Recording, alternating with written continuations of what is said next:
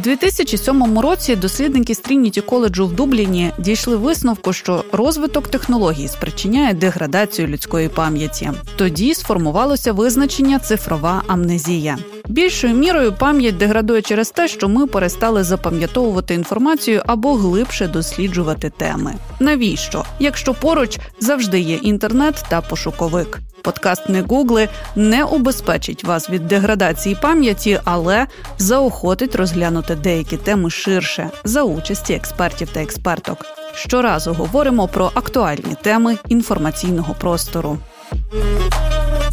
Ми розуміємо, що слухаючи подкаст, ви змушені користуватися гаджетом. Але разом із тим, якщо виділите трохи часу, аби зануритися в тему, покращите свої когнітивні навички. Також ми відчайдушно закликаємо робити нотатки від руки, і, можливо, наступного разу, коли постане необхідність підтримати розмову, вам не доведеться гуглити.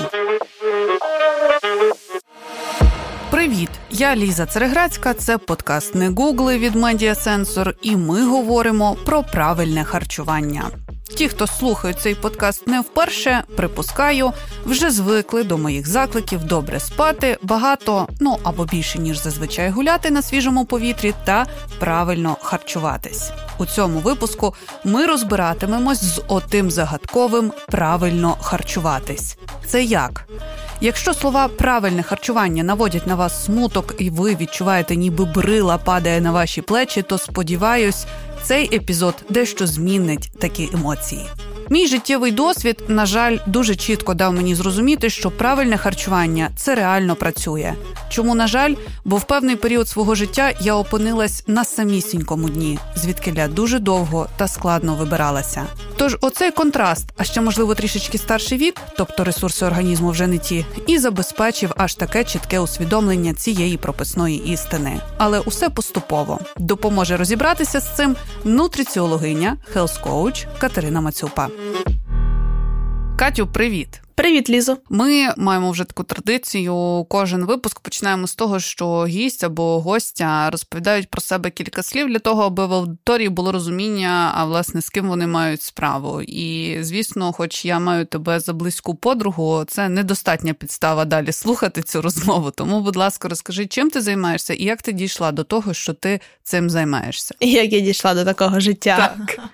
Е, мене звати Катерина Мацюпа, я health-коуч. Це означає, що я консультую людей в такому комплексному підході, і тут є приставка і коуч, і хелс. Це означає, що ми спілкуємося про здоров'я у всіх його аспектах. Тобто я розглядаю під час своєї роботи, під час своїх консультацій такі аспекти, як харчування, як сон, як фізична активність і як рівень стресу або емоційні переживання, кому як більше подобається. Чому? Тому що тільки в цьому я бачу і сенс, тому що окремо працювати тільки з харчуванням, чи тільки з фізичною активністю, чи тільки зі сном я особливо сенсу не бачу. Хоча, от якщо говорити, наприклад, про той самий сон. Це буде краще, якщо ми от е, просто ізольовано нормалізуємо сон. Але все одно, навіть зі сном, коли людина буде їсти постійно дуже жирну їжу за годину до сну, чи вплине це на якість її сну? Звісно, вплине. І тут ми вже бачимо, як перехрещуються дві оці сфери: і сон, і харчування. Як я прийшла до такого життя? Ну, якщо дуже довго, то все почалось з мого дитячого ожиріння. А якщо трохи коротше, то е, після 2020 року, ні, в 2020 році я пішла на навчання фітнес-тренерки, яке я успішно пройшла. Ну, такий базовий рівень. Як фітнес-тренерка я не практикую, але ці знання мені дуже-дуже допомагають в моїй хелскоучинговій практиці. І після навчання на фітнес-тренерку я ну ще краще, дуже добре зрозуміла, що однією сферою ти своє життя якісним не зробиш. Тому я потім пішла на курси по нутриціології, також я є нутриціологиною, потім я цікавилась іншим, іншим, іншим, навчалась, навчалась, навчалась і зрозуміла, що в своїй роботі з клієнтами я можу використовувати і хочу використовувати тільки такий от комплексний підхід. Це важливо, щоб розуміти, чому власне ми ставитимо ті запитання, які ставитимемо. Я також зазначу на початку, що робота з Катією, ну якщо це можна так назвати робота, я би не сказала, що я була повноцінною клієнткою, але адже ми в дружніх стосунках, але зрозуміло, що усіх принципів дотримувались. Якраз мені дуже допомогло вийти з моїх кризових станів, і це, зокрема, стосувалося харчування, власне, про яке ми і будемо говорити. І хоч ти говориш про те, що це дуже комплексна історія. Я цілком поділяю цей підхід, але зрозуміло, що в межах подкасту ми не можемо поговорити про все, тим паче у кожного своя ситуація, все дуже індивідуально. І я щоразу, ну, якщо не збрехати, ну то до нехай через подкаст я говорю про те, наскільки важливо мати хороший сон, наскільки важливо рухатись на свіжому повітрі, хоча б мінімально, хоча б щось якось, і як важливо харчуватися. Я відчула це справді на собі, і результат до і після це дуже відчувається. Звісно, тут можна скільки завгодно жартувати про 30 років, що, мовляв, от після 30 життя стає таким. Не знаю. Можливо, можливо, ні. Мені важко, якщо чесно, уявити себе в 19 років людиною, котра піклується про це все і так переживає. Можливо, дійсно маємо більший ресурс в організму, і він може підтягувати щось і не так давати і відчувати все так зранку. Це як як колись в дитинстві сміялися з бабусі дідусів, які крекчуть, що їм так важко. Я просто не думала, що я стану такою вже в 30 років. Але я хочу говорити з тобою про правильне харчування. Взагалі, сам термін або здорове харчування або правильне харчування. Я його не зовсім розумію, тому що ну, для кожного це дуже різне, і тому я попросила би тебе визначити, по-перше, як краще це називати, по-друге, дати оце, оцю дефініцію. А що це власне таке? Правильне харчування? Як на мене, тут дефініція буде йти таким методом, якого я не дуже люблю, виключення. Тому що дійсно здорове харчування це дуже широкий спектр, і воно для різних людей може означати різні речі. Але от таке ключове це те, що здорове харчування все-таки обмежує або дуже дозує певні продукти харчування. Перш за все, я би тут виділа продукти, які багаті. Трансжирами. Трансжири це такі штучні створені людиною жири. Вони були створені в лабораторії, коли рослинні олії рідкі гідрогенізували, тобто насичили атомами водню для того, щоб надати їм такого твердого виду. Тобто, грубо кажучи, з олії зробили масло. Для чого це робиться? Ну, по-перше, це суттєво здешевлюється продукт таким чином, тому Але що давай, вибач, я тебе переб'ю, не масло, а маргарин, власне. Якщо ну, ми так. говоримо про цей трансжир, щоб так. ми зараз е, не е, цей не налякали людей, що не можна їсти масло вершкове. Ні, ні, ні. Вершкове масло це класний продукт, просто його потрібно їсти теж небагато, але не пачку. Не пачку, да, і бажано не половину за день. От, але да, вершкове масло це класний продукт. А от, наприклад, маргарин це якраз і є той приклад трансжиру, коли рідку рослинну олію зробили твердою, щоб здешевити продукт, і щоб продукту надати і потрібну консистенцію, і потрібного вигляду. І тут одразу так скажу, що знаєте, можливо, наша аудиторія зауважувала, що маслянисті, якісь, наприклад, вироби, там торти, вони, навіть якщо не дуже жарко, їх там забрати з холодильника, вони от швидше почнуть плаватись, втрачати форму. Комусь це привабливо, комусь це не дуже. А такі якраз е, маргаринні вироби, вони, хоч на жарі, можуть простояти суттєво довше. Е, це теж один з таких індикаторів. Так от, продуктів, які містять маргарин, я би рекомендувала уникати, дозувати, і це точно не є таким елементом здорового харчування. І всі сучасні дієтологічні гайдлайни сходяться на тому, що трансжирів в раціоні людини має бути 0-1%. Ну це це мало, тобто краще їх взагалі не вживати. Маргарин і ще будь-що в складі гідрогенізоване, правильно, якщо я правильно так. пригадую. Ми про це ще окремо поговоримо, як поводитись в магазині, але якщо ми вже визначаємо, то це важливо. Угу. Трансжири це маргарин, кондитерський жир, якась рослинна олія, це може бути пальмова, може бути соняшникова, може бути будь-яка, насправді навіть кокосова, така, так, яка для когось асоціюється з таким чимось дуже-дуже здоровим. Якщо там є приставка гідрогенізований на етикетці, це значить, що це трансжир. Також трансжир утворюється при нагріванні рослинних олій Тобто, все, що зроблено в фритюрі, весь фастфуд, картопля фрі, ну по суті, там теж містяться трансжири. Що я тут хочу сказати? Якщо для людини важлива, наприклад, та сама картопля фрі, я не вважаю, що її треба зовсім виключити, бо це нездорово. Ні, але це точно те, що треба дозувати. Це те, що має бути такий як продукт для задоволення, який дозволяється час від часу, і він ну не може бути елементом здорового раціону, якщо ми говоримо про повсякденне харчування, і ми хочемо, щоб воно було здорове. А смаження, котлетки, биточки, оце от все в олійці або на вершковому маслі, це все теж виходить трансжир. Не обов'язково тут дуже залежить від способу приготування, а саме від того, на який вогонь ми це поставили. Mm. Дуже важливо, коли ми смажимо, наприклад, котлети, не допускати до того, щоб утворювалася така стійка скоринка. Так, і це може бути і котлети, і зрази, там і там вареники можна підсмажити. Так наприклад. її до неї ж усі прагнуть, її всі рекламують. Хрустка скоринка. Так, так, саме ця хрустка скоринка. Це дійсно правда, що вона дуже багатьом людям подобається, тому що часто є оця така скоринка, а після скоринки йде таке оце м'ягеньке. Якраз оцей контраст, він такий суб'єктивно приємний дуже багатьом людям. Але скоринки краще уникати, тому що, по-перше, там і будуть утворюватися трансжири, але по суті, скоринка ну, це такі кінцеві продукти глікації, або, якщо іншим словом, це така гарь. І це ну, такі ті речовини, які будуть погано себе поводити в нашому організмі, коли туди потраплять. Вони будуть там бити наші судини, бити наші клітини. Це така не дуже хороша історія.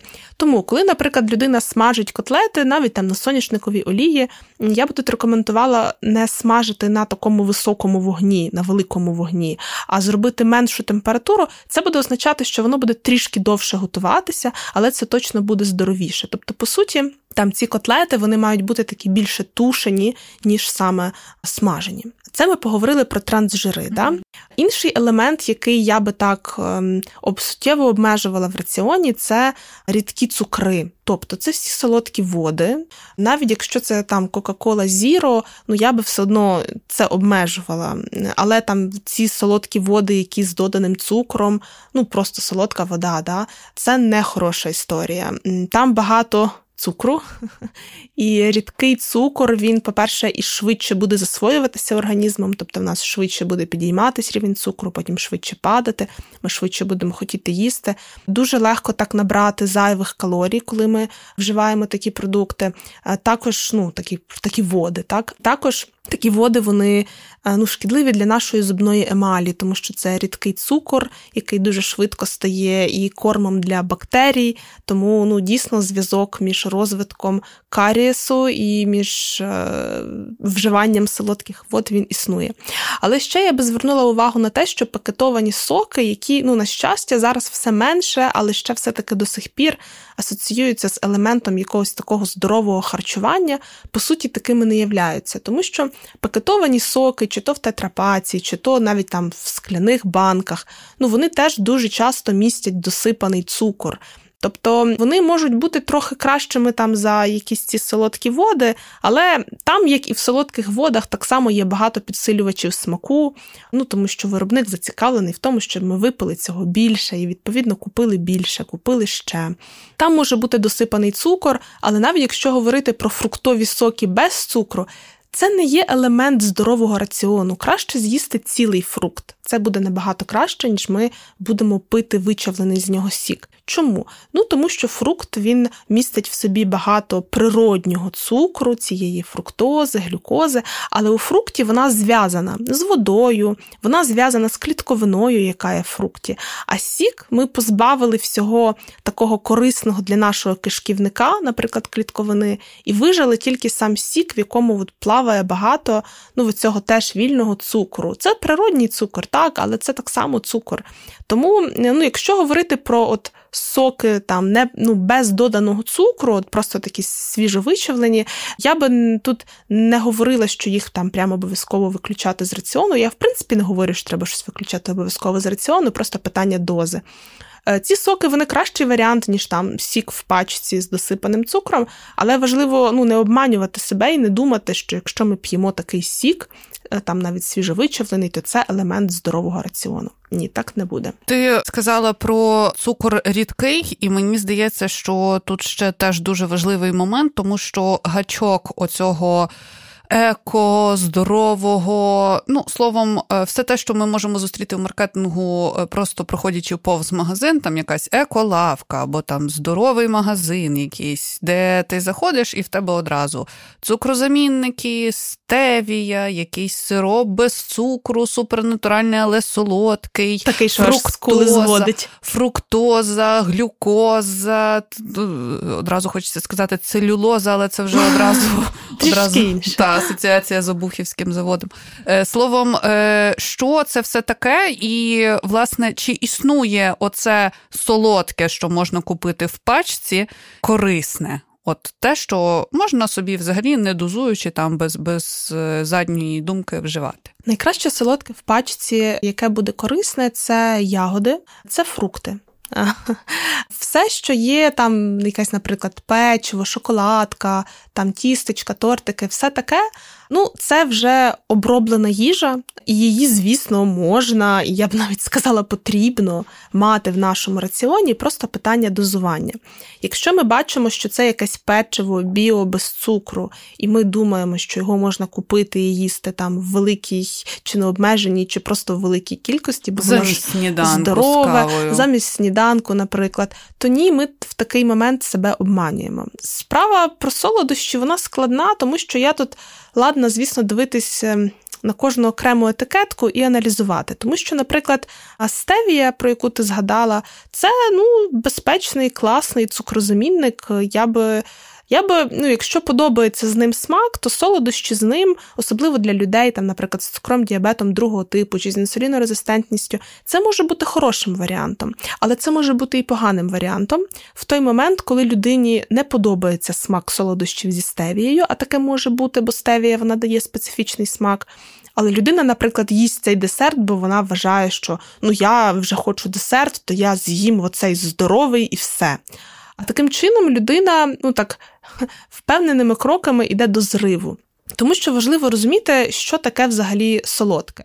Будь-яке солодке, це, ну, якщо ми зараз говоримо навіть не про фрукти, все таки, а от саме про таке пакетоване, зроблене людиною солодке, то це для задоволення. І воно може бути в раціоні, навіть якщо в людини цукровий діабет другого типу. Але дуже важлива міра, перш за все, е, дуже важливо те, коли людина це їсть, тобто, якщо людина з'їла печиво після основного прийому їжі, будь то сніданок, чи обід, ну чи навіть вечеря.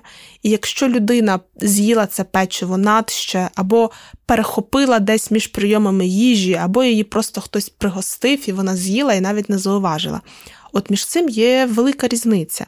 Я би рекомендувала завжди їсти солодке після основного прийому їжі і отримувати задоволення і не дуже обманювати себе солодощами, які там ЗОЖ, ПП, без цукру, без глютену, без лактози. Ну, без лактози, без глютену воно може грати роль для тих людей, які дійсно мають там потребу шукати продукти, наприклад, без глютену, якщо це дійсно люди з целіакією. А ем, таких дуже мало. Таких людей мало, так. Е, ну, Є думка, що їх насправді більше просто не додіагностовані, є думка, що їх буде ставати більше, але таких людей дійсно мало. А якщо ми говоримо там про чутливість до глютену без целіакії, то ну чесно, я би тут просто звернула більше увагу якраз на цільну їжу загалом, і, в принципі, трохи ну, обмежила на якийсь час десерти, тому що оця там чутливість до глютену, якщо вона вже є без целіакії, то кишечник може просто реагувати там на борошно будь-яке, на цукри будь-які. І неважливо, чи це буде мед в тому випадку, чи це буде борошно, наприклад, там ЗОЖ, ПП, мигдалеве, але це все одно борошно, тому вже краще з'їсти просто мигдаль.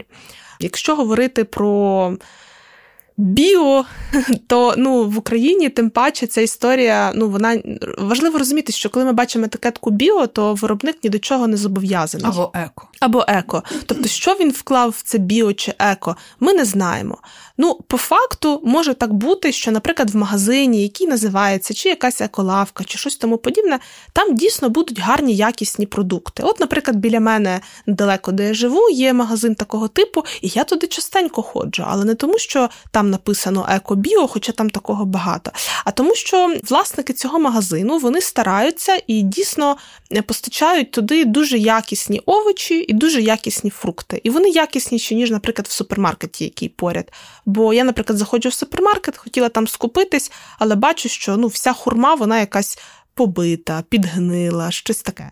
А заходжу в цей еко-магазин і бачу, що там ну, ціла хурма, гарні банани там не підгнилі. І може там воно коштує на кілька гривень дорожче, але в цьому конкретному випадку це виправдано. От тільки з такою метою я, наприклад, е, ходжу в такі магазини і раджу ходити в них. Або помідори. Мені дуже подобається, коли ти дивишся на помідор і вже відчуваєш пластиковий смак. Тобто ти бачиш, що це помідор без смаку. Так, дуже часто так. історія в супермаркетах, до речі. Так, так. Ну з помідорами таке да, часто буває. Отже, якщо отак підвести риску в цьому розділі нашої розмови, виходить, що ми, визначаючи термін правильного харчування або ж здорового харчування, або як це назвати, Бог його знає, ми говоримо про те, що дуже важливо е, визначити те, що туди точно не входить. Тобто з оцього е, всієї історії треба виключити трансжири, тобто будь-які гідрогенізовані олії, які ви можете знайти на етикетці, або маргарин ви маєте е, виключити звідти продукти глікації. Це вже така трошки навіть жарт. Я кожного разу, коли щось смажу, думаю про те, що це продукти глікації. У мене вираз обличчя Каті перед обли... Е, перед очима. Ну, я тут але... одразу вставлю 5 копійок, я би не казала виключити, я би все ж таки казала мінімізувати. Мінімізувати, окей. І також рідкі цукри, власне. Так. Оці підступні. І я би ще додала ще один пункт: це все-таки копчене. Угу. Тобто копчена риба, копчене м'ясо. Ну, копчені сири насправді меншою мірою, але все одно.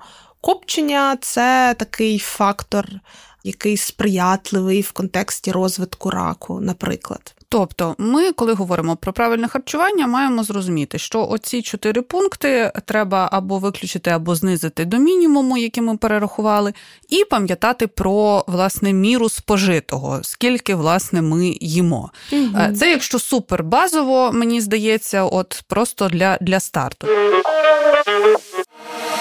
Для тих, хто хоче заглибитися в тему, і я знаю, що у багатьох людей є таке підсвідоме бажання мати якусь інструкцію, знаєш, мати якийсь там перелік дій, або якийсь графік, або якийсь план, от що робити, щоб, і що робити, щоб почати харчуватися правильно. Мені здається, що дуже важливо на цьому шляху відмовитися від ідеї ідеального. Тобто, умовно, я завтра починаю харчуватись правильно. Тобто, що ми собі малюємо в уяві? Це оці всі картинки з якихось журналів з корзиною зелених овочів і фруктів, угу. там якийсь шматочок м'яса, склянка води, і оце от все насправді в реальному житті воно так не завжди виходить. І мені здається, якщо ти одразу пірнаєш з отакою метою. Все зробити правильно, то тут дуже велика вірогідність, що ти швидко зірвешся, і це все просто накриється мідним тазом. Абсолютно правильно, ба більше їсти дуже багато овочів не треба. Тобто, чим більше, тим краще ще й сирих овочів це погано працює. Це може призвести і, скоріш за все, призведе до розладу травлення, особливо якщо, наприклад, людина там перед тим їла мало овочів, а тут в один день взяла і їсть тільки овочі. Тобто тут гарантовані здуття, і може бути як діарея, так і закрепи, до речі. Тому я взагалі не рекомендую так робити.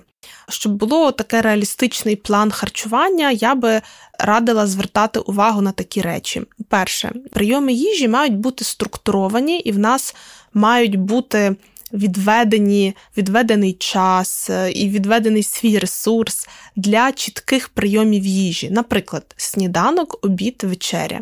Якщо ви розумієте, що вам важко е, їсти, наприклад, тільки три рази на день, бо ви так не звикли, бо ви там зараз під'їдаєте постійно, наприклад, то ви можете собі зробити і п'ять прийомів їжі, тобто у вас там сніданок, потім перекус, потім обід, потім перекус, потім вечеря. Це теж окей, це залежить від багатьох факторів. Але я би рекомендувала домовитись з собою, що ви от їсте або три рази, або п'ять разів.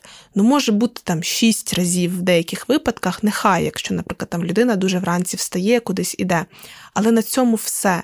Це означає, що у вас немає ще якихось додаткових під'їдань. І в сучасному світі, ну в умовах, наприклад, великого міста, дуже легко збитись з такого шляху, тому що людина йшла, почула аромат кави, купила собі лате, і вона думає, що вона випила каву, але вона випила каву з молоком, а молоко це вже їжа, і в лате може бути досипані ну там якісь сиропи, в яких буде багато цукру. Тобто, фактично, це був прийом їжі. Так, це був прийом їжі, а ще й по калорійності може виявитися, що те лате дорівнює там половину обіду, якщо не всьому обіду. Особливо, якщо от уявити собі такий якийсь красивий стакан лате з якоюсь пінкою, вершками, різними кольорами, ну то там може бути навіть до 500 калорій, якщо це якесь таке велике, великий великий стакан. Тому на це варто звертати увагу. Потім там хтось пригостив цукерками, хтось пригостив ще там чимось. І так у нас назбирується кожен раз по прийому їжі. Знову ж таки, тут не варто йти в якийсь перфекціонізм. Зрозуміло, що там бувають якісь дні народження в колег, там, чи якесь святкування, чи ви пішли на день народження. Це окей. Але я говорю зараз саме про такий рутинний спосіб життя. І от коли те, що вас постійно хтось щось пригощає, ви перехоплюєте щось на ходу, чи коли йдете по вулиці, купуєте лата, і це ну реально там ваша рутина, то я б рекомендувала це змінити. Другий крок, як от оптимізувати своє харчування, це складати свою тарілку так, щоб там було різноманіття, щоб там була, грубо кажучи, і риба або м'ясо, і каша, і якийсь салат чи овочі, і трохи фруктів. По суті, я зараз описала принцип такий дуже базовий гарвардської тарілки. І думаю, частина аудиторії може знати, що це таке, частина почує вперше. Це таке схематичне зображення, яке розробили вчені університету Гарварду, багато над ним працювали. Це таке схематичне зображення, коли є тарілка, вона ділиться на чотири частини, і чверть тарілки займає білкова група. Це у нас птиця, м'ясо, риба, морепродукти можуть бути. Іншу чверть тарілки у нас займає ну, така вуглеводна група, це наші крупи, це може бути картопля, наприклад іншу чверть тарілки, чи навіть трішки більше, ніж чверть, займають овочі. І тут звертаю увагу, що овочі да, вони мають бути в кожен прийом їжі. А ще там ну, трішки менше, ніж чверть тарілки, це можуть займати фрукти. І от за таким принципом може виглядати ваша тарілка. Це дуже важливо. Тобто, не, ну там хтось ще вірить в міфи, що білки з вуглеводами треба їсти окремо. Ну, це вже Або така... що вуглеводи це в принципі вороги. І якщо харчуватися правильно, то це має бути тільки білок овочі і зелень. Ну і жири, звісно, та ні, навіть якщо в людини є там порушення вуглеводного обміну, цукровий діабет, то складні вуглеводи з цільних круп вони так само потрібні. Тому ну це знову ж таки дієтологічні гайдлайни, вказівки там з харчування для американців, наприклад, да, які розроблені для американців, але це не значить, що вони там для нас несправедливі. Це значить просто, що в США є гроші зайнятися тим, щоб порахувати, скільки там людині на добу потрібно їсти тих самих каш, наприклад. Ну і там британські гайдлайни, вони теж на цьому сходяться, що все-таки більшість раціону мають складати вуглеводи. Так, в це більшість входять там і деякі овочі, наприклад, але все одно нехтувати цільними крупами, ну чи, наприклад, коренеплодами, це там наша картопля, морква, буряк. Не варто. Якщо в людини на тарілці будуть от там і риба, і якась крупа, і овочі, і трохи фруктів, це забезпечить ситість найкращу. Це забезпечить кращу ситість, ніж, наприклад, людина би з'їла шматочок м'яса і пів огірка, чи тільки один салат. Знаєш, така популярна історія. Я сідаю на дієту, я буду їсти одні салати. В результаті ми злі, нам холодно, в нас здуття, і ні до чого хорошого це не призводить.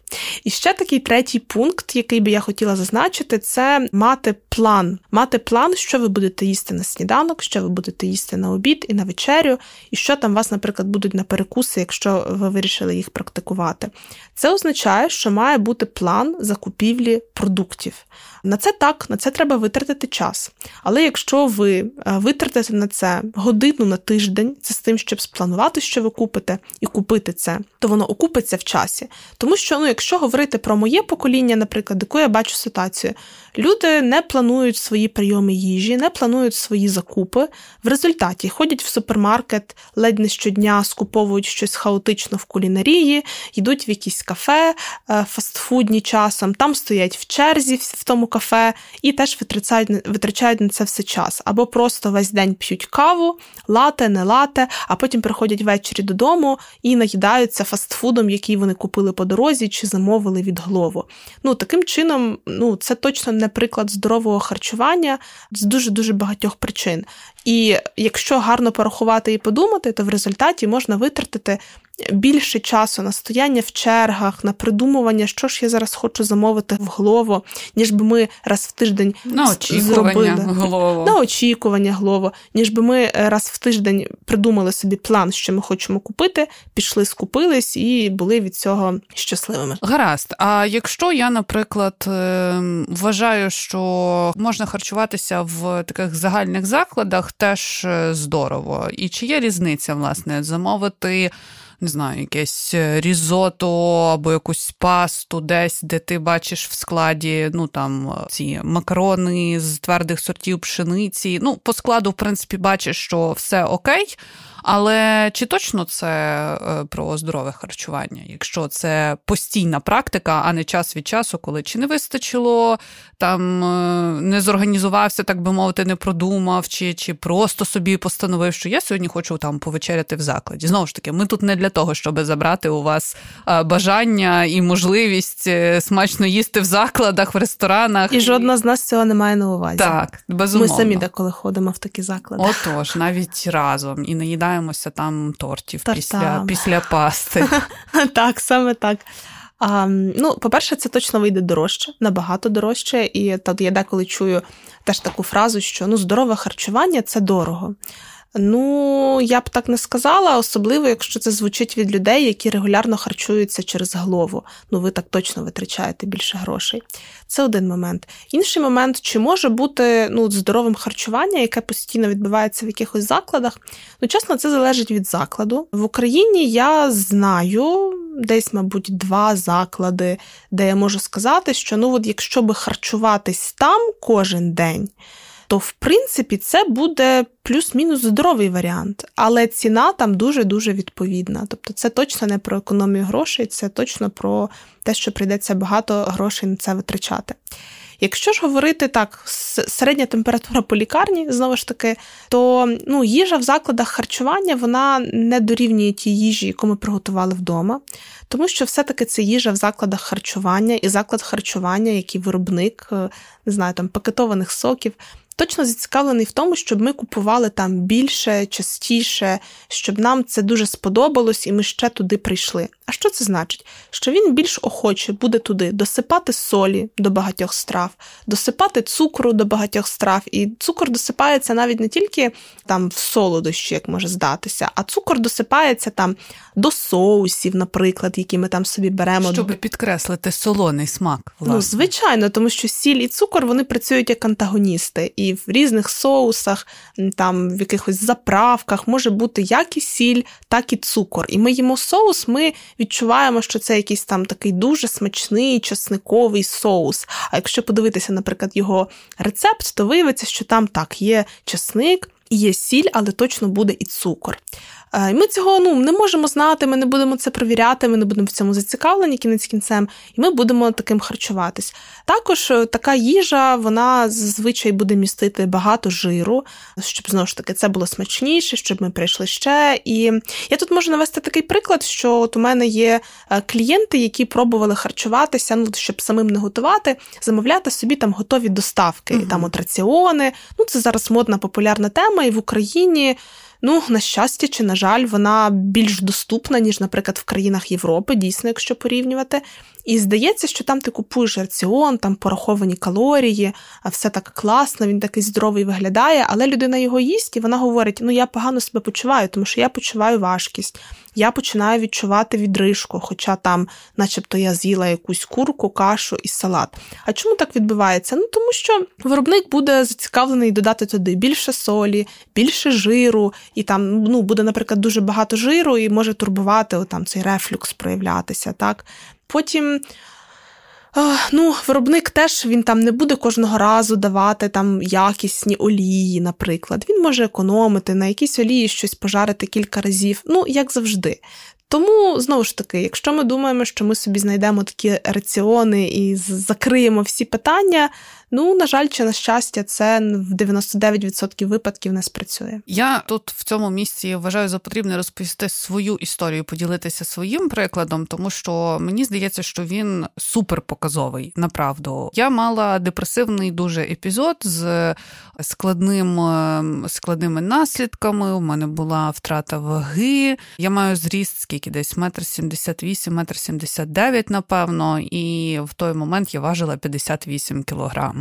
Для мене це було важко, тобто я ну, щоб ви розуміли, не могла швидко пройтися. Тобто, ну, ніби я прискорююсь і ніби набуваю цієї швидкості, але я відчуваю себе так, ніби я вже біжу на біговій доріжці восьмий кілометр, умовно, або мені просто важко фізично рухатись. Мені було важко підняти дитину на руки. Я ну, я розумію, що це об'єктивно, коли твоїй дитині, наприклад, два роки, вона вже важча, ніж там кількамісячне немовля, але це не про ту важкість, я кажу. Це коли тобі просто важко важко жити, важко нести своє тіло, в тебе немає на це ресурсу. І, власне, десь в цьому періоді ми і почали з тобою виходити потроху з цього стану. І от ти кажеш про те, навела приклад, і він теж дуже е, частий, я в цьому переконана, дуже розповсюджений, коли під'їдаєш багато всього, тому що такий темп ритм життя просто отак от склалося. Ну, дійсно, багато що нас спонукає до того. У мене ж було навпаки, я взагалі не хотіла їсти. У мене є такі приколи, і це перетворилося на те, що єдине, що я могла спожити за день, це власне щось перехоплене випадково десь на кухні після дитини печиво, і це власне на цілий день.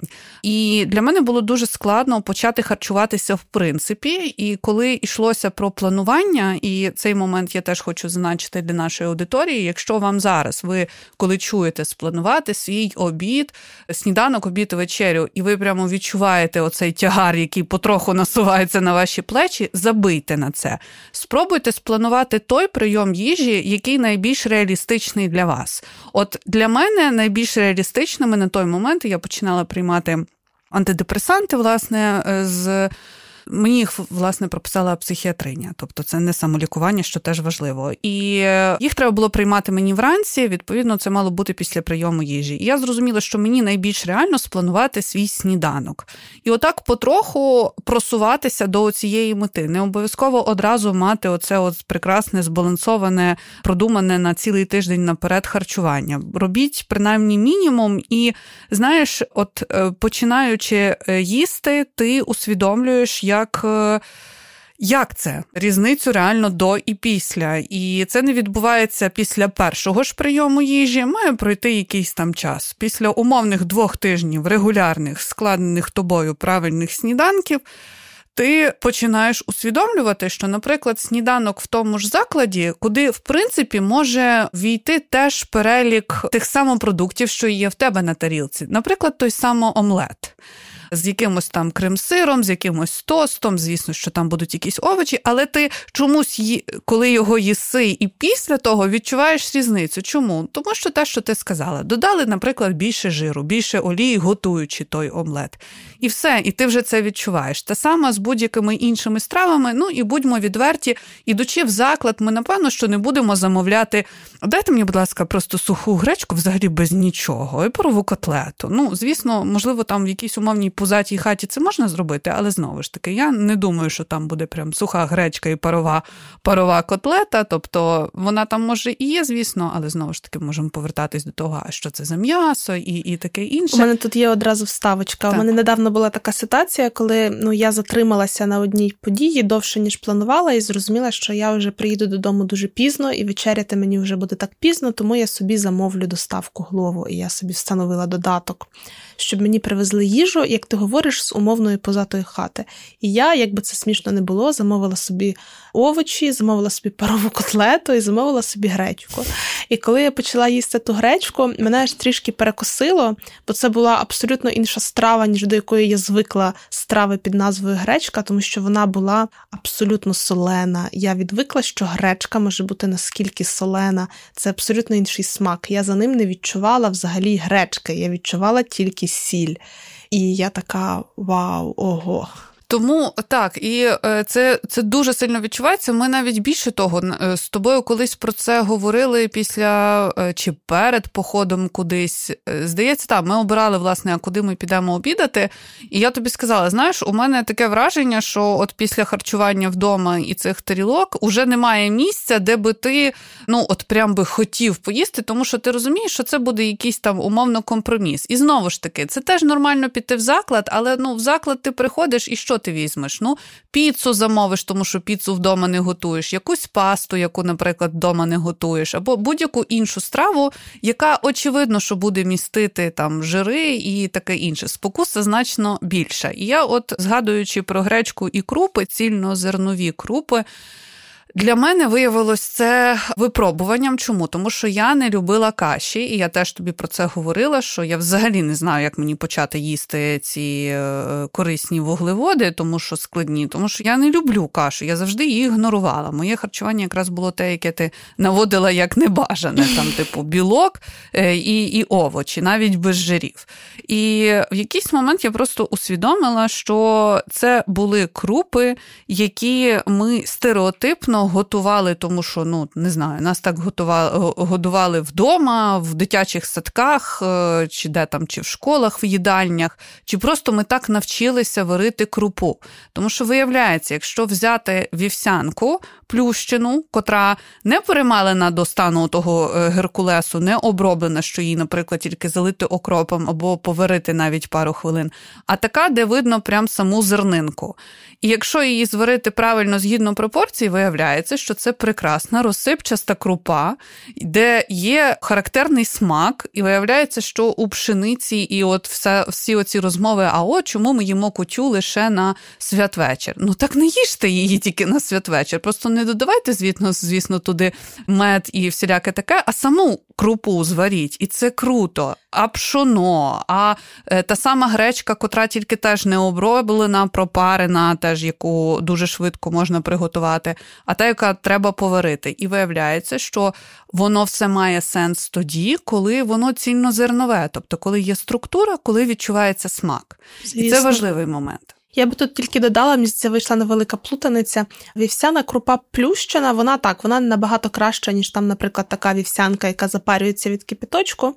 Але знову ж таки, якщо, наприклад, людина перебуває в умовах, де в неї нема можливості готувати, ну, наприклад, військові, так. то вівсянка, яка запарюється від кипіточку, це буде гарний варіант. Але ми зараз говоримо про людей, які в цивільних умовах не на лінії розмежування і мають можливість цю готувати. Плющена вівсянка це все одно вже трішки оброблена крупа. Але ти описала, що є от та, яка виглядає як зернятко, то це угу. навіть не плющена вівсянка, це просто овес. Вівсяна крупа. Так, вона виглядає як зернятко. Цільні крупи вони дуже цікаві, і ще крім цільних круп є багато бобових, наприклад, маш, який в мене зараз в контейнері чекає на мене, наприклад, сочевиця. Багато хто навіть не знає про існування таких продуктів. Потім нут. Ну, В Україні зараз вже популярна такий, така страва, як хумус, але хумус робиться з нуту, якщо нут просто відварити і поїсти, це теж виявляється дуже і дуже смачно. Тому тут поле для експериментів велике. Зараз зайти в супермаркет, зайти в відділ, там, де стоять оці крупи і пасти, просто розозирнутися і подивитися, що ви бачите. І ви виявите, що асортимент просто величезний, і не треба їсти одну гречку і один рис весь час, і картоплю є ще дуже-дуже багато варіантів. Ще би я хотіла додати момент, бо він такий важливий про жири. От ми так говоримо, що в закладах може бути багато жиру, багато жиру. Може скластись враження, що жир їсти не треба, але так. це не так. Жири мають бути теж в кожному прийомі їжі, просто вони дуже часто входять в білкову групу. Ну, якщо ми візьмемо там м'ясо, навіть курятину, але зі шкіркою там будуть жири. Чи ми візьмемо, наприклад, жирну рибку, там оселедець, наприклад, там теж будуть жири. Але якщо ми там їмо таке м'ясо, знаєте, там дієтичне, наприклад, там куряче філе, грудка, то тоді до, до прийому їжі важливо теж додати якісь жири. Це може бути, наприклад, олія в салаті, це можуть, наприклад, бути горіхи. І, до речі, горіхи, насіння, там, наприклад, насіння гарбуза. Дуже смачно додавати в каші, от посипати просто кашу. Бо дехто звик, наприклад, додавати от соуси, там якийсь майонез, сирний соус, додавати його собі в кашу і так мішати. Це теж не дуже хороша історія. А спробуйте так не робити, а, наприклад, кинути там ну, таку ну, невеличку зовсім жменьку, наприклад, того самого соняшникового або гарбузового насіння, або якихось горіхів, там волоських горіхів, там буквально буквально три штуки, чотири почистити і додати собі в кашу. Це дуже смачно. Це не типово. Люди деколи дуже дивно реагують, коли я їм припідношу такі ідеї, але коли вони наважуються пробувати, то їм дуже подобається. От в мене, наприклад, був клієнт, е, чоловік, який якось не дуже сприймав такі ідеї, але ми з ним там домовились, що я приїду до нього додому на кухню і ну, проведу йому такий майстер-клас кулінарний, ну насправді дуже простих страв. І коли ми таки спробували от додати так прям насіння в кашу, виявилось, що соусу вже й не треба додавати. Хоча він вже й хотів додавати цей соус. Уже тягнулася уже, його рука. Так, уже тягнулася, вже навіть з холодильника витягнув. Але все-таки я переконалася, що ну давай попробуємо. І виявилось, що вже й соусу не треба. Зауважте, будь ласка, просто заради експерименту. Зайдіть у магазин і зверніть свою увагу на полиці, просто зупиніть себе від е, е, уже усталеного якогось способу, як ви обираєте продукти, і просто подивіться, розверніться. Можете навіть поки що не купувати працювати. Просто про, проекспериментуйте і проінспектуйте, що там на полицях є. Про про рис, до речі, рис я так само не дуже любила, особливо знаю, що цей звичайний білий, якийсь кругленький, він часто зливається в одну якусь одну грудку, і це так не при... Ну, Хтось його вміє варити, типу, класно, щоб він розсипався, але все одно якось в мене не було до нього довіри. А потім з'ясувалося, що є просто необроблений знову ж таки рис. Він там має бути не шліфований, є ще дикий рис, але ми розуміємо розуміємо, що там да, він дорожчий, але якщо говориться про йдеться про нешліфований, то це ціна, яка не відрізняється дуже сильно від е, звичайного, який ви звикли купувати. Я пропоную нам ще тут Катю, з тобою пройтися по таких найбільших міфах, і е, я вже маю три в голові. Ми е, частково його торкнулися, говорячи про те, що харчуватися правильно це дорого. Ні, це не так, тому що часто ми переоцінюємо власне кількість того, скільки нам треба з'їсти, і це мені здається основний тут момент. Тому що нам здається, якщо це має бути риба, то це умовно має бути там, не знаю, такий добрезний стейк сьомги. знаєш. Але це може бути оселедець, це може бути скумбрія, це можуть бути заморожені мідії, які коштують доступно в Україні, бо в Україні є ферми. І ну це теж джерело, гарне джерело білка. Отож, бо отже, теж е, треба замислитись над цим. Потім те, що. Всі проблеми, ну буквально всі, починаючи від зайвої ваги, закінчуючи якимись неприємними відчуттями в шлунку, вирішує кефір. От просто кефір на ніч обов'язково треба випити. І якщо раптом ти почуваєшся недобре, ти маєш тяпнути кефіру і все Сушками. пройде з сушками. Ой, ну це вже така така стара історія. Мені вже деколи здається, що вона не актуальна, але ні, для частини людей вона ще актуальна. Ну, кефір це справді не є якийсь життєдайний продукт. Ну, його користь, якщо чесно, дуже переоцінена. Тут відповідь така: якщо вам подобається кефір, він може бути частиною вашого раціону, але лікуватися ним, пити його на ніч, пити його надще. Це не має абсолютно нічого спільного зі здоровим харчуванням.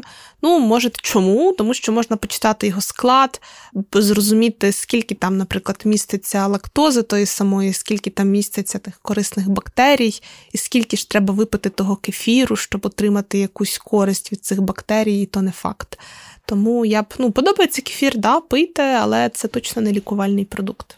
Роль молока теж і в з метою лікування, тому що коли захворіли молоко з медом і вперед погнали, лікуємось, е, особливо дуже добре допомагає від кашлю, якщо ще додати боржомі Мене таким поїли в дитинстві. Уяви собі. Я вже так надіюсь, що це позаду. Я теж дуже сильно на це сподіваюся, але розумієш, навіть якщо не говорити про якісь такі стереотипи щодо лікування, мені здається, ми не цілком усвідомлюємо, а скільки молока власне ми випиваємо, якщо маємо та навіть тих само три чашки капучино в день. Мені здається, що це достатня кількість в принципі зайвого продукту, без якого можна було би цілком обійтися, власне, дорослому організму. Ну в Україні в більшості випадків це буде правда, тому що ну молоко розглядають як джерело кальцію, наприклад. Але ж якщо подивитися реальність, то в молоці дуже мало кальцію. Якщо ми говоримо здебільшого про Україну, якщо ми говоримо, наприклад, про США, там ситуація буде інша, тому що там молоко так фортифікують, збагачують кальцієм. Це прям частина їхньої такої національної програми. Тому звідти дійсно ми можемо отримувати той кальцій, якщо ми живемо в США.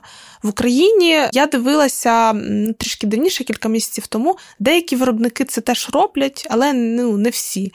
Тому, коли ми п'ємо стакан молока, ми отримуємо дуже мало білка, трохи жиру. Ми отримуємо ну, природнього, але все ж таки багато рідкого цукру, бо там є та сама лактоза. Ну а навіть якщо це безлактозне молоко, то ця лактоза вона ну, розщеплена, бо це такий дисахарид, і він розщеплюється на моносахариди, але цукор ми все одно, грубо кажучи, отримуємо. Він просто навіть в швидшому виді. Тому молоко безлактозне, воно на смак ем, таке солодше, ніж це не безлактозне молоко. І ну знову ж таки, я б тут сказала так: молоко це не те, щоб там зайвий продукт, якщо воно подобається, воно може бути частиною нашого раціону. Молоко там зручно використовувати для якогось там омлету, наприклад, знову ж таки, та чому ні? Але там варити якісь молочні каші, чи пити три лате, а потім дивуватися, чому у нас здуття, наприклад, постійне. Ну, це дійсно така практика, на яку варто звернути увагу. Ну і я тут ще додам до цього міфу про е, дороговартісність е, правильного харчування. Я часто у мене є така розвага. У мене дві розваги. Я ходжу і заглядаю людям у вікна, коли йду містом, і розглядаю, а що в них там, а яка в них люстра, який кухонний гарнітур. І розглядаю, що люди купують. Особливо це зручно робити в супермаркетах, тому що ця стрічка, яка крутиться, і туди люди все викладають, і дуже чітко це видно. А потім ще можна і підглянути, скільки це вартує. Mm-hmm. І часто густо дивлячись на цю стрічку іншої людини, звісно, я не є, господи, я настільки не є взірцем правильного харчування, аби ви тільки знали. Але е, все одно, знаючи ось ці принципи, тому що я з Катю спілкуюся вже давно, я дивлюся все-таки більше з от з її висоти на цю історію.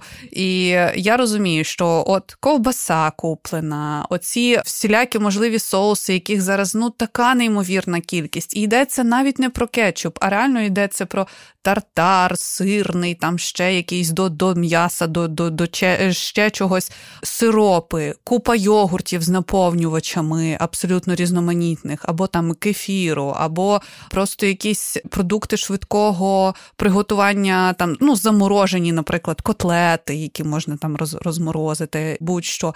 Звісно, щось солодке обов'язково буде в цьому такому традиційному пакові, щось копчене, окрім ковбаси, власне, чи переробленого м'яса, типу сосисок там чи чи ще чогось, щось буде якась чи рибка копчена, там навіть е, сьомга, наприклад, що теж виглядає, здавалося б, дуже дуже притомно. І е, там ну, десь може якесь пивко стоятиме. Ну, це вже як як Бог на душу покладе, якась шоколадка, звісно, щось таке солоденьке, що можна з собою перехопити, а ще дуже зручні всілякі формати, які саме маленькі, які можна там чи в кишеньку покласти, чи в маленьку торбинку.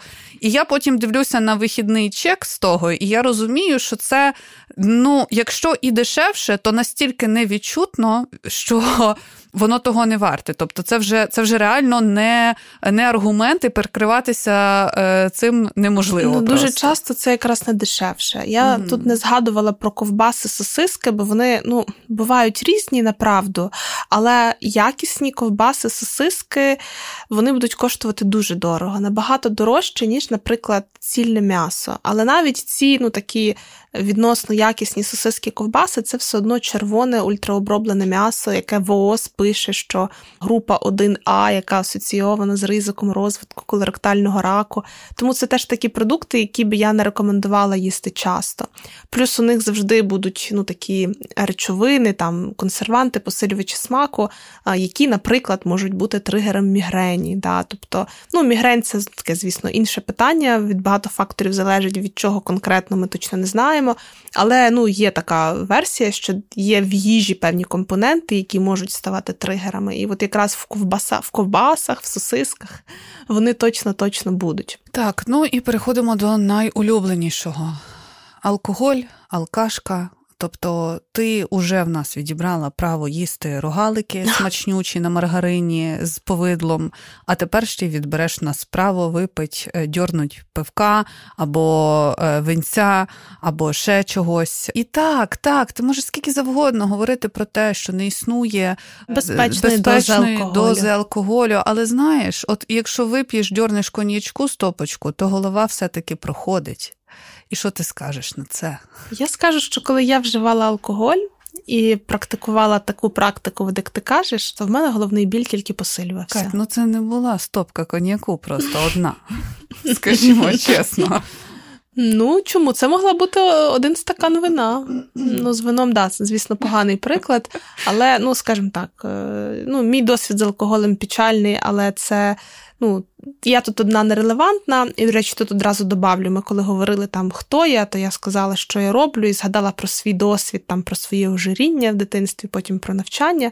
Але я не зазначила дуже такий важливий момент, що в своїй роботі я користуюсь науково обґрунтованим підходом. І я звертаю увагу на науково доведені факти, і в науково доведених фактів теж є певна ієрархія, я це знаю, я це застосовую. Ну, Це дуже важливо. Тобто я не використовую такого підходу, що от я це пройшла, і ви це зможете пройти, тому що цей підхід дуже неправильний в своєму корені, бо ми всі різні, починаючи від генетики, закінчуючи до нашого досвіду, який теж наш нас формує. Але з алкоголем дійсно немає безпечної дози, тому його чим менше вживати, тим краще.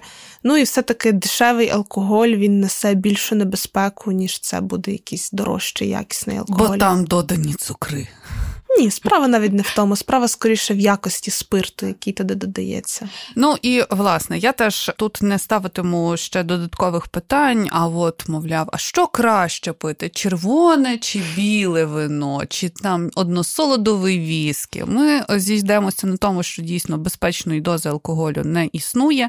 Ми можемо побачити інформацію від того ж ВОЗ, які публікують дозу алкоголю там для чоловіка, для жінки, яка умовно є прийнятною, скільки разів, якій кількості, але знову ж таки я цілком свідома того, що відмовитися від алкоголю це далеко не для всіх, та й за великим рахунком, напевно, і не потрібно, якщо ви усвідомлюєте власні ризики. Хочете вперед, але якщо ми говоримо про вплив на організм, ну тут тут можете обирати. Звісно, що раз на тиждень келих, ну реально келих, будьмо чесні, келих, а не півтори пляшки, то ясно, що не повпливає на загальний ваш стан. Але, наприклад, щоденне вживання алкоголю, ясно, хоч і келих або півтора келихи щовечора, матиме наслідком поганий сон, неглибокий, неможливість концентруватися, і це накопичуватиметься. Ви це не відчуєте після одного тижня такої практики. Е, звичайно, Але... і ну тут можна згадати, що а от є середземноморська дієта, яка взагалі ну дійсно здорова. Ну, взагалі французи знаєш, кожну вечерю так. пляшку вина тільки. Так, ну пляшка це точно забагато. Келих вина ну для деяких людей це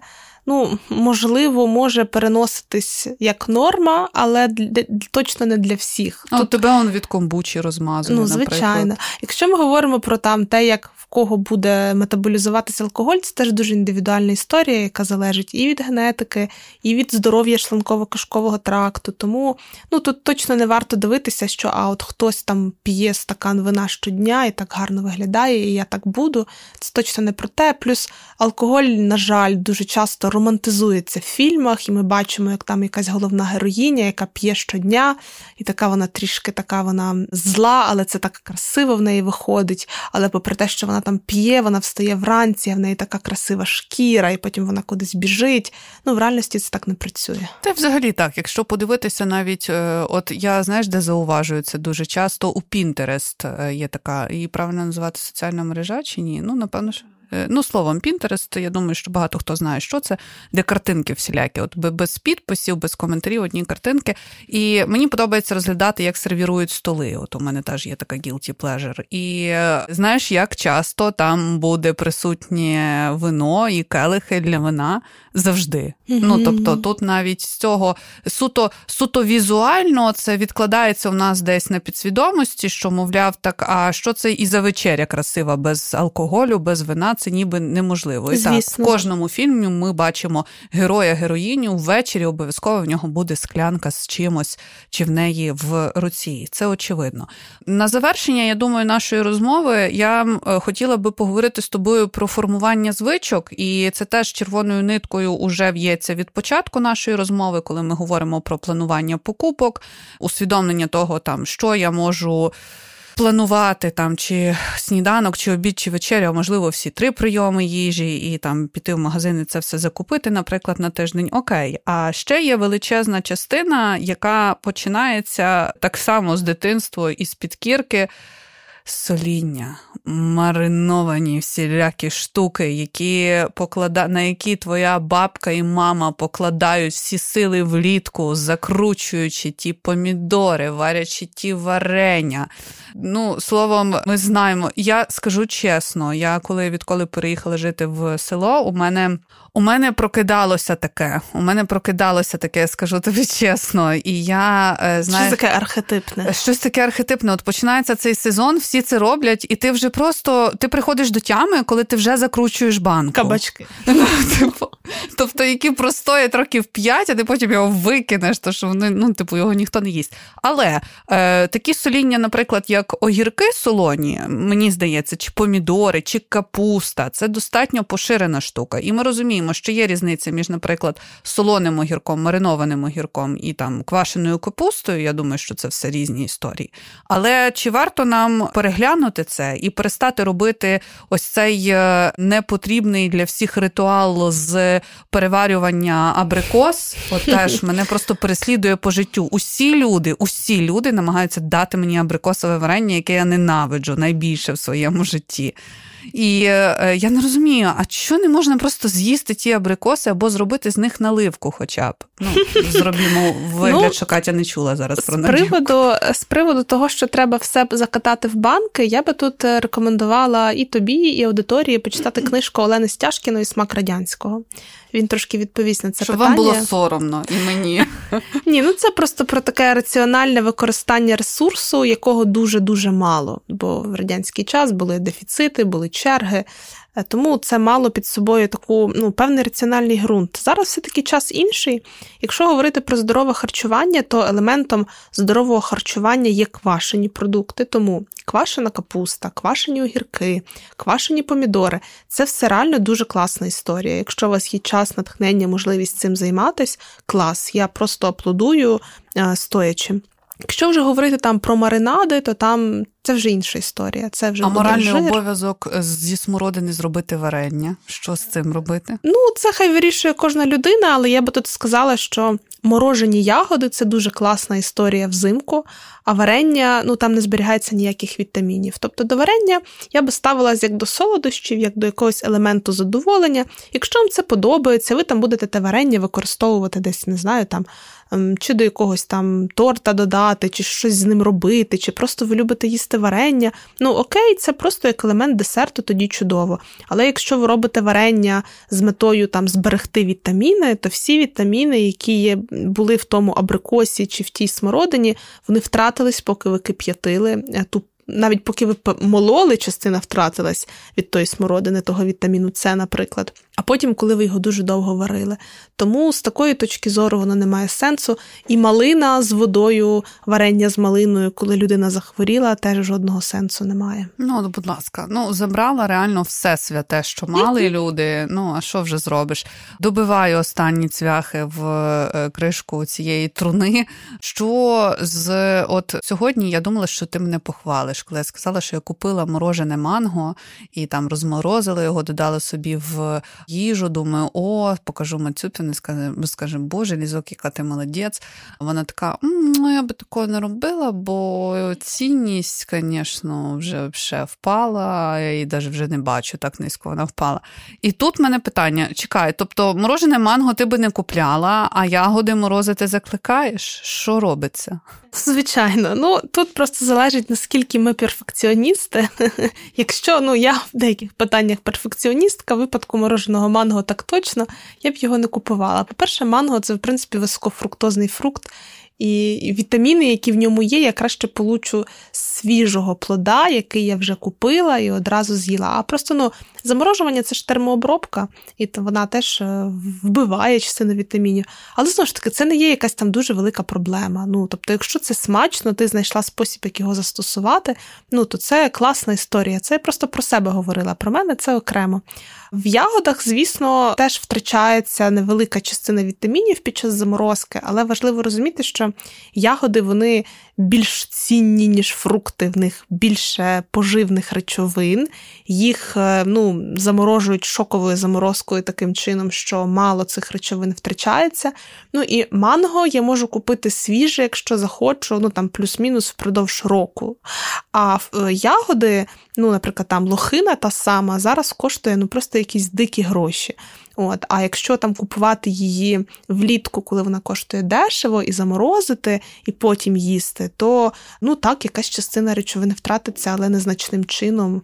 І ну, не, ну, не, ми не вполюємо завжди всі вітаміни, це нормально. Просто в випадку манго і ягід це більше вже питання пріоритетів і суб'єктивних вподобань. І останнє це щодо звичок і нелінійності цих процесів. Я дуже вдячна тобі, тому що ти неодноразово в тих чи інших моїх життєвих ситуаціях наголошувала на тому, що мовляв, спокійно це нелінійний процес, тобто нормально взяти і там зірватися, коли все полетіло просто в прірву, нічого не працює і так далі. І мені здається, що це дуже важливий момент, особливо для тих, хто починає усвідомити, що Бляха, я сьогодні нажралася на обід в Макдональдсі, а тепер що? Піду в магазин і купляти собі зернишко ту е, вівсянку, щоб зварити здорову вечерю. А ну його, це вже так не працює. То чи варто все-таки зробити собі корисну вечерю, якщо обід чи сніданок, чи щось там були такі? Ну, звичайно, перфекціонізм це наш жахливий ворог. Тут ти дуже влучно зазначила, що якщо вам зараз здається, що спланувати всі прийоми їжі це просто якась катастрофа, почніть з одного. Дуже часто це найкраще в людей виходить зі сніданку, і просто от снідайте так, так ну, намагайтеся здорово снідати, да? А потім будь-що буде. Якщо відбувається так, що ви там планували пообідати чимось таким своїм домашнім смачним, але ви затримались на роботі, були дуже голодні, на вас хтось накричав, і ви пішли в Макдональдс і наїлись, нічого страшного, да, ви отримали енергію, ви отримали задоволення, все чудово. Приходите ввечері додому, хочете їсти, готуєте свою звичну вечерю, а можливо, не хочете, бо ви дуже багато з'їли в Макдональдсі. Нічого страшного. Вранці встанете і знову поїсте свій звичний сніданок. На цьому не, ну, не варто акцентувати увагу, просто варто йти далі і дотримуватися загальної лінії. Ніхто не ідеальний, перфекціонізм наш ворог, і з таким підходом ми зайдемо далі, ніж з таким перфекціоністичним. Амінь. Дякую тобі, Кать. Дякую дуже, Ліза. Ми з Катією обрали стратегію визначити, що точно не є правильним або здоровим харчуванням, піти від зворотнього, так би мовити. Отже, базово та глобально варто виключити, ну або знизити до можливого мінімуму у своєму харчуванні трансжири. Це маргарин чи будь-яка гідрогенізована олія, що ви можете знайти у складі продукту. Відмовитись або мінімізувати продукти глікації, тобто усе те, що утворюється від надмірної і тривалої температури, скоринка на котлеті, картоплі, будь-де. Не засмажуйте свою їжу, краще тушкуйте її. Копчені продукти це не ок. Краще утриматись взагалі, ну або вживати найменшу кількість. І рідкий цукор підступна та зухвала штука, яка чигає на вас у здавалося б невинних продуктах, такі як пакетовані соки, солодка водичка. Теж туди зараховуються. Ну і не забуваємо, що надмірний цукор це те, чого так само варто сторонитися. Він теж зухвалий, бо може бути не тільки в солодощах, а й у різноманітних продуктах швидкого приготування, наприклад, консерваціях і подібне. Формуйте свою тарілку за золотим принципом: білки, жири та вуглеводи. Вуглеводи нас цікавлять складні, котрі в цільнозернових крупах. Це котрі при купівлі ви бачите в пачці чітко окреслену крупинку, а на самій пачці не зазначено, що це мита чи будь-яким чином оброблена крупа, наприклад, шліфована чи пропарена. Овочі, фрукти, м'ясо, птиці, риба, бобові горіхи, зелень все просто. Не засмучуйтесь, якщо вам не вдається одразу спланувати усі прийоми їжі та зробити їх тотально корисними та поживними. Головне озброїтися цими принципами і повертатися до них настільки часто, наскільки це можливо. Дуже важливою також є міра, тобто з'їсти шматок торта після повноцінного обіду чи сніданку, або навіть і ввечері нормально. З'їсти пів торта навіть після основного прийому їжі так собі ідея, і її краще переглянути. Як і бажання, наприклад, поснідати лише тортом, чи пообідати, чи повечеряти. Ні, це не буде менше калорій і не убезпечить вас від набору ваги. Не відмовляйте собі у задоволенні. Якщо для вас це з'їсти картоплі фрі чи зайти в ресторан швидкого харчування, ну то й нехай, аби лише не щодня на постійній основі. Ви можете зраджувати цим принципам, вам може не вдаватись, ви можете дратуватись чи засмучуватись, якщо не виходить, але будь ласка, не зупиняйтесь. Повірте, результат не забариться. На початку я радила відкласти гаджет і зосередитися на розмові. А тепер я навпаки закликаю взяти гаджет і поставити оцінку цьому подкасту на тій же платформі, де ви його слухаєте, вподобати і написати коментар. Нумо ділитися думками і комунікувати у соцмережах медіа сенсор.